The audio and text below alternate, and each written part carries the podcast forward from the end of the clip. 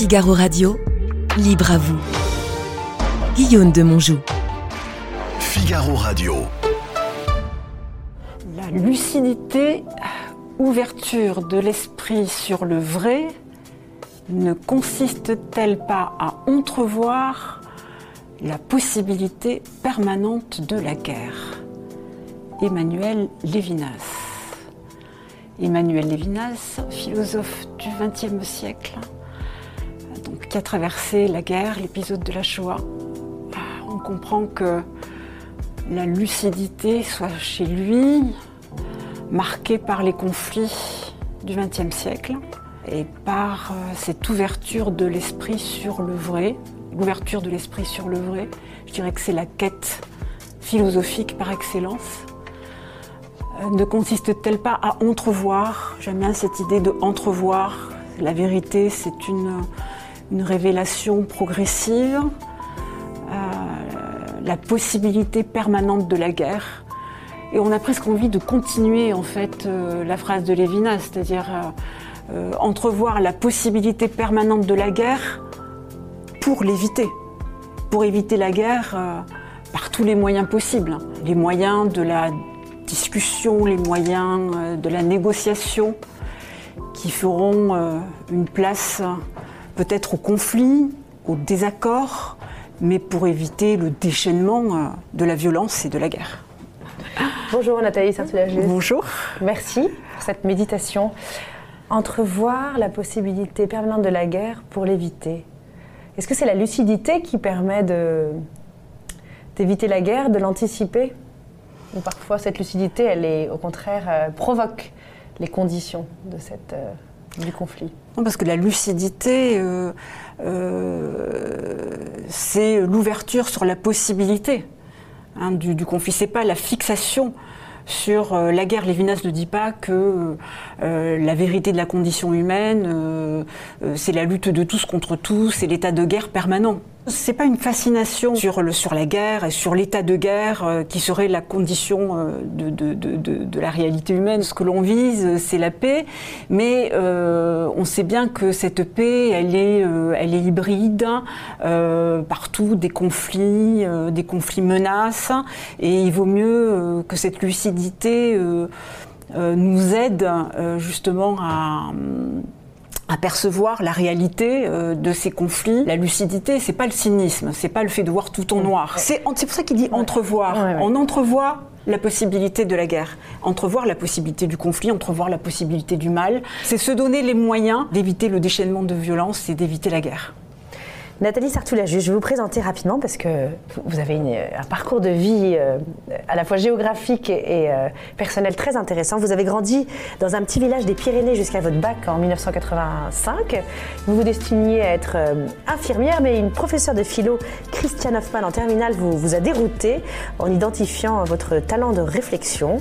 Lauréate du premier prix au concours général de philosophie vous avez ensuite rejoint le lycée euh, Saint-Cernin à Toulouse pour faire euh, des classes préparatoires euh, aux grandes écoles, Hippocagne et Cannes, j'imagine. Puis vous êtes parti à Paris pour un doctorat, un doctorat que vous avez soutenu en troisième cycle de philosophie morale sur la dette. Euh, on va en parler. Votre vie professionnelle, vous la commencé comme professeur de philo en terminale, et puis vous devenez éditrice.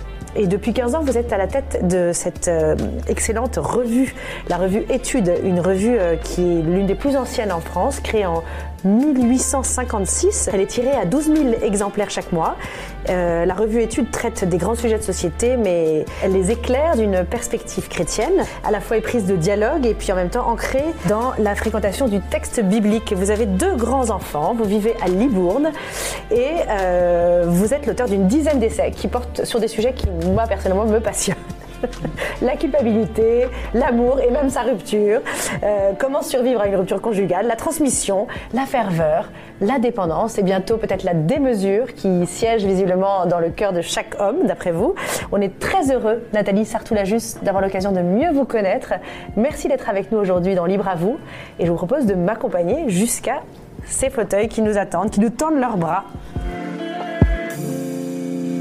Merci de d'avoir accepté cette invitation avec nous. Je voudrais qu'on commence notre entretien en parlant euh, de la jeunesse, puisque vous avez eu le prix euh, du livre philosophique, euh, le prix des lycéens. Et ça, vous l'avez obtenu il y a quelques mois. Mais auparavant, vous avez circulé dans les écoles, dans les lycées de France pour parler de philosophie. Qui sont les jeunes d'aujourd'hui? Qu'est-ce qui vous a semblé? Est-ce qu'ils ont une quête vraiment profonde, philosophique? Alors les jeunes que j'ai rencontrés euh, étaient s'essayer à la philosophie puisque finalement j'ai rencontré des lycéens en classe de terminale mmh. et en fait ce qui m'a frappé c'est leur, euh, leur curiosité, leur, euh, leur appétit de connaissances et le fait aussi qu'ils les avaient lus euh, mon essai par la, pertinence, par la pertinence de leurs questions. Hmm. Euh, donc voilà, j'ai trouvé une jeunesse, euh, bah, une jeunesse curieuse avec cet appétit de, avec cet appétit de connaissance. Et, ça vous a rassuré Oui, parce que je oui, parce qu'en fait, euh, ils étaient étonnés que je traite un, un, un sujet comme la dépendance. oui, votre livre, c'est Vertige de la dépendance. Oui, c'était une réflexion philosophique sur la dépendance et sur les addictions. Donc les addictions, en fait, ils, se, ils étaient concernés par cette question. Mais je crois qu'ils étaient très étonnés que ça puisse être, puisse être un sujet, euh, une matière, une à matière à réflexion philosophique. Et, euh, et donc il y a la question de la liberté derrière. Il y, avait, il y a la question de la liberté. De euh, cette, ce dogme de l'autonomie aussi, de la modernité, parce que on est dans une société où la grande valeur, visiblement, qui est, qui est partagé par tous, c'est la quête d'autonomie, le plus d'autonomie possible, le plus longtemps possible. Et vous, dans votre essai, vous avez l'air de, de, crocheter un peu cette idée-là, de la, de, la, de la questionner en montrant qu'il y a des dépendances heureuses. Oui, en fait, j'ai voulu déjà montrer que l'addiction, ce qui n'était pas, pas pas évident, euh, que l'addiction, c'était peut-être une quête au départ euh, d'indépendance, mais une quête d'indépendance qui finalement échoue. Alors pourquoi une quête d'indépendance? Ben Parce que euh, le fait de, consommer certaines, certaines substances, en fait, euh, vous pouvez avoir le sentiment euh, d'avoir justement une certaine maîtrise dans cette consommation. C'est un accès euh, à, un plaisir, euh, un plaisir immédiat et qui ne passe pas forcément par euh, la relation avec d'autres que vous pouvez vous procurer par vous-même. Et vous avez le sentiment que vous allez pouvoir contrôler. Alors que la dépendance finalement qui est la plus inquiétante, c'est la dépendance, la dépendance aux autres. Et évidemment, parfois, pour éviter les aléas euh, des souffrances relationnelles, euh, on peut penser euh, apaiser cette inquiétude-là par des dépendances à des substances et qui nous donnent le sentiment que l'on va là avoir une maîtrise. Bien souvent, c'est une illusion hein, de, de maîtrise, mais on a le sentiment qu'on peut contrôler. J'arrête quand je veux. Hein, euh, c'est une illusion. Puisque... Et je pense que c'est une illusion. Et ils recevaient euh, cet enseignement euh, et vous sentez que ça a pu modifier leur, leur rapport, par exemple, je sais pas, au cannabis, aux jeux vidéo vous, vous, pensez que la puissance de la philosophie peut aller jusque-là, jusque dans la vie quotidienne d'un lycéen? En tout cas, je pense qu'elle peut, tout d'un coup, le fait de dire, tiens, la philosophie, ça sert à penser ce qui m'arrive, à penser ce que je vis. c'est pas simplement euh, des, réflexions euh, abstraites, euh, lointaines. Lointaines. ça, ça, ça, peut réfléchir sur des problèmes qui me concernent et, justement ces questions de dépendance qui peuvent être toxiques, hein, qui peuvent être contraignantes, qui peuvent faire souffrir, et puis cette ouverture aussi à l'idée d'une dépendance possible qui pouvait être heureuse, parce que j'essaie effectivement d'aborder, enfin, de dire que la, dépendance n'est pas relationnelle. La dépendance celle qui nous relie aux autres, hein, euh, pas celle qui nous isole comme dans les addictions, mais celle qui nous relie aux autres peut être source euh, d'un élargissement de soi, peut nous rendre meilleurs, peut nous rendre plus vivants, peut nous rendre plus heureux. Ce questionnement sur euh, l'ambivalence de la dépendance, sur l'ambivalence aussi même du rapport, euh, du rapport finalement aux, addictions, hein, qui peuvent être, vous savez, le pharmacone, qui est à la fois le remède et le poison, rentrer euh, dans ces ambivalences-là, que la philosophie pouvait aider à, comprendre cette ambivalence-là, je pense que ça, ça les, touchait. Déjà, ça les, obligeait, ça les, mettait dans le mouvement de la réflexion. Est-ce que vous pensez que cette, cette, euh, nouvelle génération, elle envisage la liberté sur le même euh, mode que, que nous, nous l'aurions fait à leur âge? Alors je pense que la, liberté ne, s'oppose pas euh, justement euh, à, la dépendance, mais je pense qu'il y a à un moment donné euh, tout un, un courant effectivement individualiste qui a laissé croire que la liberté c'était l'affirmation de son indépendance. Et l'indépendance, c'est la simple suffisance à soi de l'individu. Ça, je pense que c'est une, c'est une utopie. Et cette endurance de la relation. D'ailleurs, je vais vous emmener euh, répondre à quelques petites questions, un questionnaire de Proust. Merci Nathalie Sartoulajus de me suivre.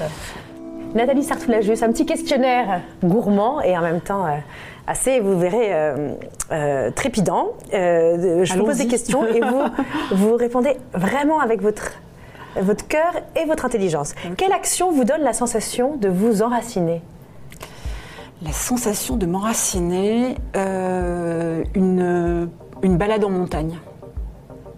Si je vous dis maison, à quel lieu cela vous renvoie-t-il Le sud-ouest. Mais laquelle Alors maintenant ma maison, à moi. Avant c'était un peu la maison de mes parents. La maison, c'était la maison euh, où j'ai grandi en fait. Et euh, après avoir eu une vie un peu d'itinérance, euh, je suis revenue euh, m'ancrer euh, dans un lieu, toujours le sud-ouest, mais dans ma maison à moi, qui est à Libourne. Près de Donc c'est une maison avec un jardin. Un épisode à retirer de votre existence. Mais aucun, aucun. Même les, euh, même les épreuves, euh, bien sûr, quand on est dans le fond, du, dans la traversée d'un tunnel, on préférait que ce tunnel euh, euh, soit vite, soit vite passé. Mais dans l'ordre de l'après-coup, euh, on se dit que même les épreuves, en fait, elles nous ont transformés, elles font partie de ce que nous sommes. Donc euh, non, je retirerai euh, rien. Pour combien de temps lâchez-vous votre téléphone portable? Euh, je lâche mon téléphone portable pour, euh, pour une rencontre. Euh, pour une, une vraie rencontre, une conversation avec un ami. Pour combien de temps? Ça peut durer, ça peut durer plusieurs jours. J'aime bien les périodes de vacances où je décroche vraiment, où je me déconnecte vraiment et où je laisse, je laisse effectivement, j'éteins mon téléphone. Pour les grandes questions à trancher, quelle est votre astuce pour discerner? Euh, alors, je, je, je me suis, enfin, pour les, les grandes décisions à prendre, euh, éviter la précipitation.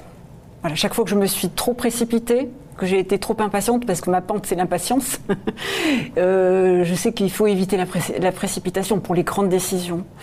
Et dans les moments importants de ma vie, il m'est arrivé de faire, de prendre des temps de retraite, retraite, euh, retraite des fois dans des monastères, mais aussi euh, euh, des, des, des conversations aussi euh, avec euh, quelques quelques personnes euh, avec lesquelles j'ai un, un long compagnonnage finalement. Ça a été aussi pour moi de bons points de, de, de repère avant de prendre une décision. Comment vos deux enfants vous manifestent-ils leur reconnaissance? C'est les, les petits rendez-vous euh, que l'on peut se donner euh, maintenant, comme, euh, comme Oui. ils sont devenus des adultes. hein.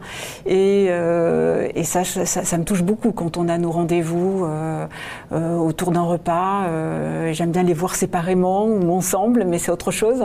De les voir heureux en fait dans leur vie, c'est la plus profonde satisfaction. Dernière question, Nathalie Sartoulajus. Qu'aimeriez-vous qu'on retienne de vous après votre mort? Ah.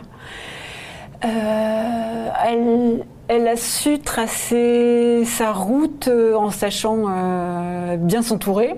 Le compagnonnage sous toutes ses formes, je crois que c'est ce que j'ai, ce que j'ai préféré. Et puis, euh, et puis on a bien ri et euh, on a bien pleuré ensemble. Parce que le partage du, du- du rire, des larmes, euh, bah, c'est ce qui nous, Unis pour toujours, en fait. Enfin, c'est ce qui nous relie, Ouais, c'est ce qui nous relie profondément Ouais. aux autres, en fait. Merci de vous être prêté à cet exercice qui se termine d'ailleurs par une sorte d'épitaphe. Mais là, devant moi, je, vous- je vois que vous avez apporté deux objets qui semblent être euh, pour vous des objets importants. Est-ce que vous pouvez nous décrire cette, cette sorte de chouette? D'où vient-elle et pourquoi l'avoir apportée, Nathalie? Alors, c'est une chouette euh, qui m'accompagne euh, depuis, depuis une trentaine d'années. Et figurez-vous, je ne sais pas d'où elle vient, c'est-à-dire je ne sais pas qui me l'a offert. Euh, je, je, je, je pense, je ne peux pas imaginer que ça soit pas euh, lié euh, au, à la rencontre décisive, déterminante qui a été pour moi la rencontre de la philosophie et que, que cette chouette évoque. Mais ça me plaît en fait l'idée de pas de plus savoir, de plus me rappeler, euh, mais qui m'a fait ce cadeau-là.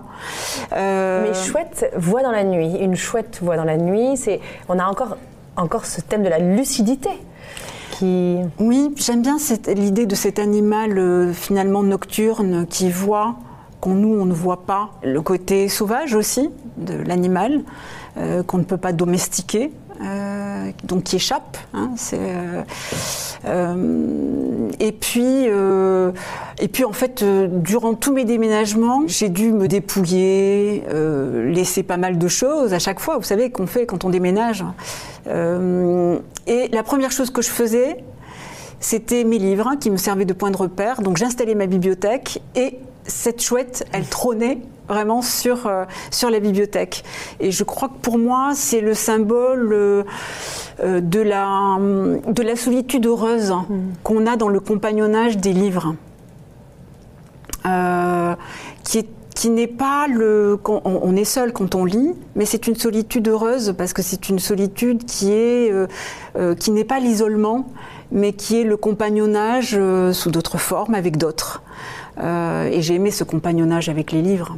et l'idée d'altérité qui vous échappe tout le temps, même dans le dans la relation avec un auteur, avec un- une pensée. On est on est tout le temps surpris et dans une altérité euh, insoluble, enfin qui ne se On est dans la curiosité Ouais. de la rencontre. Ouais. Et ce ballon de rugby qui n'a absolument rien à voir. Vous, vous- vous jouez au rugby, je vous, la- je vous le lance. Alors euh, oui, oui, euh, j'ai joué au rugby avec mon frère et mon père, mais euh, j'ai à l'époque dans les dans les années 70 ou 80, enfin il n'y avait pas encore d'équipe de filles de rugby, en tout cas pas dans mon Non.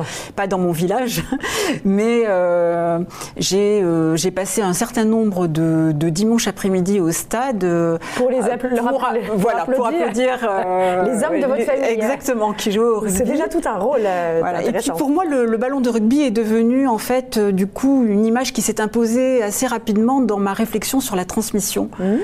Pour, euh, Pourquoi? pour évoquer le, le jeu, le jeu de la passe. Euh, parce que en fait, euh, bah, le, le ballon de rugby, euh, bon, si, si la- ça serait un peu réducteur de réduire la transmission simplement à- à- au passage d'un ballon, hein, si vous voulez, ça serait un peu fastidieux, un peu, un peu ennuyeux. Mais la spécificité du ballon de rugby, c'est qu'il est ovale. Donc il y a des rebonds complètement imprévisibles, ce qui donne euh, finalement une idée euh, dynamique hein, euh, de la transmission. On ne sait pas comment ça va rebondir. Et cette idée-là me plaît. Et puis le, le rugby est le seul sport où euh, on avance ensemble, donc collectivement. Euh, en faisant la passe à celui qui est derrière soi. Et je trouve que ça, c'est une très très belle image. Ça suppose que pour aller de l'avant, pour euh, tendre vers l'avenir, il faut pouvoir aussi regarder derrière soi, euh, se tourner vers les générations aussi qui nous ont précédés. Et les associer, en et, fait. et les associer. À cet élan Et les associer à cet élan, voilà. vers la vie. oui. Ouais. Merci Nathalie Sertoulagis. Je vous propose de retrouver notre petit dialogue. Nathalie Sartoulajus, dans votre histoire personnelle, la philosophie a été parfois un lieu refuge contre la souffrance? La philosophie n'est pas là pour nous guérir hein, euh, de, de- de nous- de nos épreuves, mais pour nous aider plutôt à comprendre ce qui nous arrive. C'est une part de la d'être- guérison. Et le, et le fait de comprendre, d'essayer en tout cas de comprendre, euh, bah, effectivement, je pense que ça peut faire partie, ça peut faire partie de, peut nous aider, ça peut être une voie qui peut nous, mais ça ne remplèche pas. Ça, c'est pas la même chose qu'une qu'une vraie thérapie. Euh, je pense que quand on est euh, dans le trop de souffrance, euh, à ce moment-là, la- une thérapie, une véritable thérapie, Une psychothérapie ou une psychothérapie est, est plus utile. plus utile. Alors je vous pose la question parce que puisque vous travaillez pour une revue jésuite, donc chrétienne, euh, je, je m'interroge en ce moment sur la, la, la- la- la- le sort de décalage et même de, euh, de, de- de vrai hiatus qui existe entre la perspective chrétienne par rapport à la souffrance, qui a l'air de glorifier parfois le sacrifice, la souffrance, le don de sa vie pour l'autre, et l'époque moderne et notre temps, qui est beaucoup plus dans un individualisme hédoniste, de d'empocher le plaisir là où il est, sans trop se soucier des conséquences euh, sur l'autre. Et donc, je, je trouve qu'aujourd'hui, le discours chrétien est de moins en moins euh, recevable, en fait, audible pour cette génération. Et donc, j'avais une question très hum, précise sur la souffrance. Est-ce que, à votre avis, la souffrance a une fécondité et à quelles conditions en a-t-elle une? Alors, je pense qu'il ne faut pas dire trop rapidement que la souffrance a une fécondité. Il faut le dire lentement. parce que De mort euh, lente Euh, je crois que la, euh, je suis pas doloriste, hein. donc euh, je Mais- pense pas qu'il faut rechercher, euh, voilà, je pense pas qu'il faut rechercher la souffrance. hein. Euh, et je crois qu'il y a parfois, euh, euh, au contraire, enfin, euh, une espèce de fascination euh, de notre époque aussi pour euh, euh, dans la recherche de sensations fortes euh, et des des formes de mise en péril euh, de soi, euh, des, fuites en avant, parfois dans l'autodestruction, euh, qui sont pour moi plus, plus, plus, désespérantes, voyez Des fois, simplement pour euh, se sentir, euh, pour se sentir plus vivant. hein, voilà. Euh, alors, pour revenir à votre question sur, sur le. Pour moi, le christianisme n'est vraiment pas un dolorisme. Alors, c'est vrai que cette image de la croix, qui est le symbole chrétien, euh, D'un Dieu qui donne sa vie c'est un qui- Dieu, mais c'est un Dieu agonise oui, c'est un Dieu qui, qui donne sa vie. Euh, qui donne sa vie, on n'est pas amené euh, tous à suivre euh, son modèle. Lui, il l'a fait, pour nous, par amour pour, pour, pour l'humanité.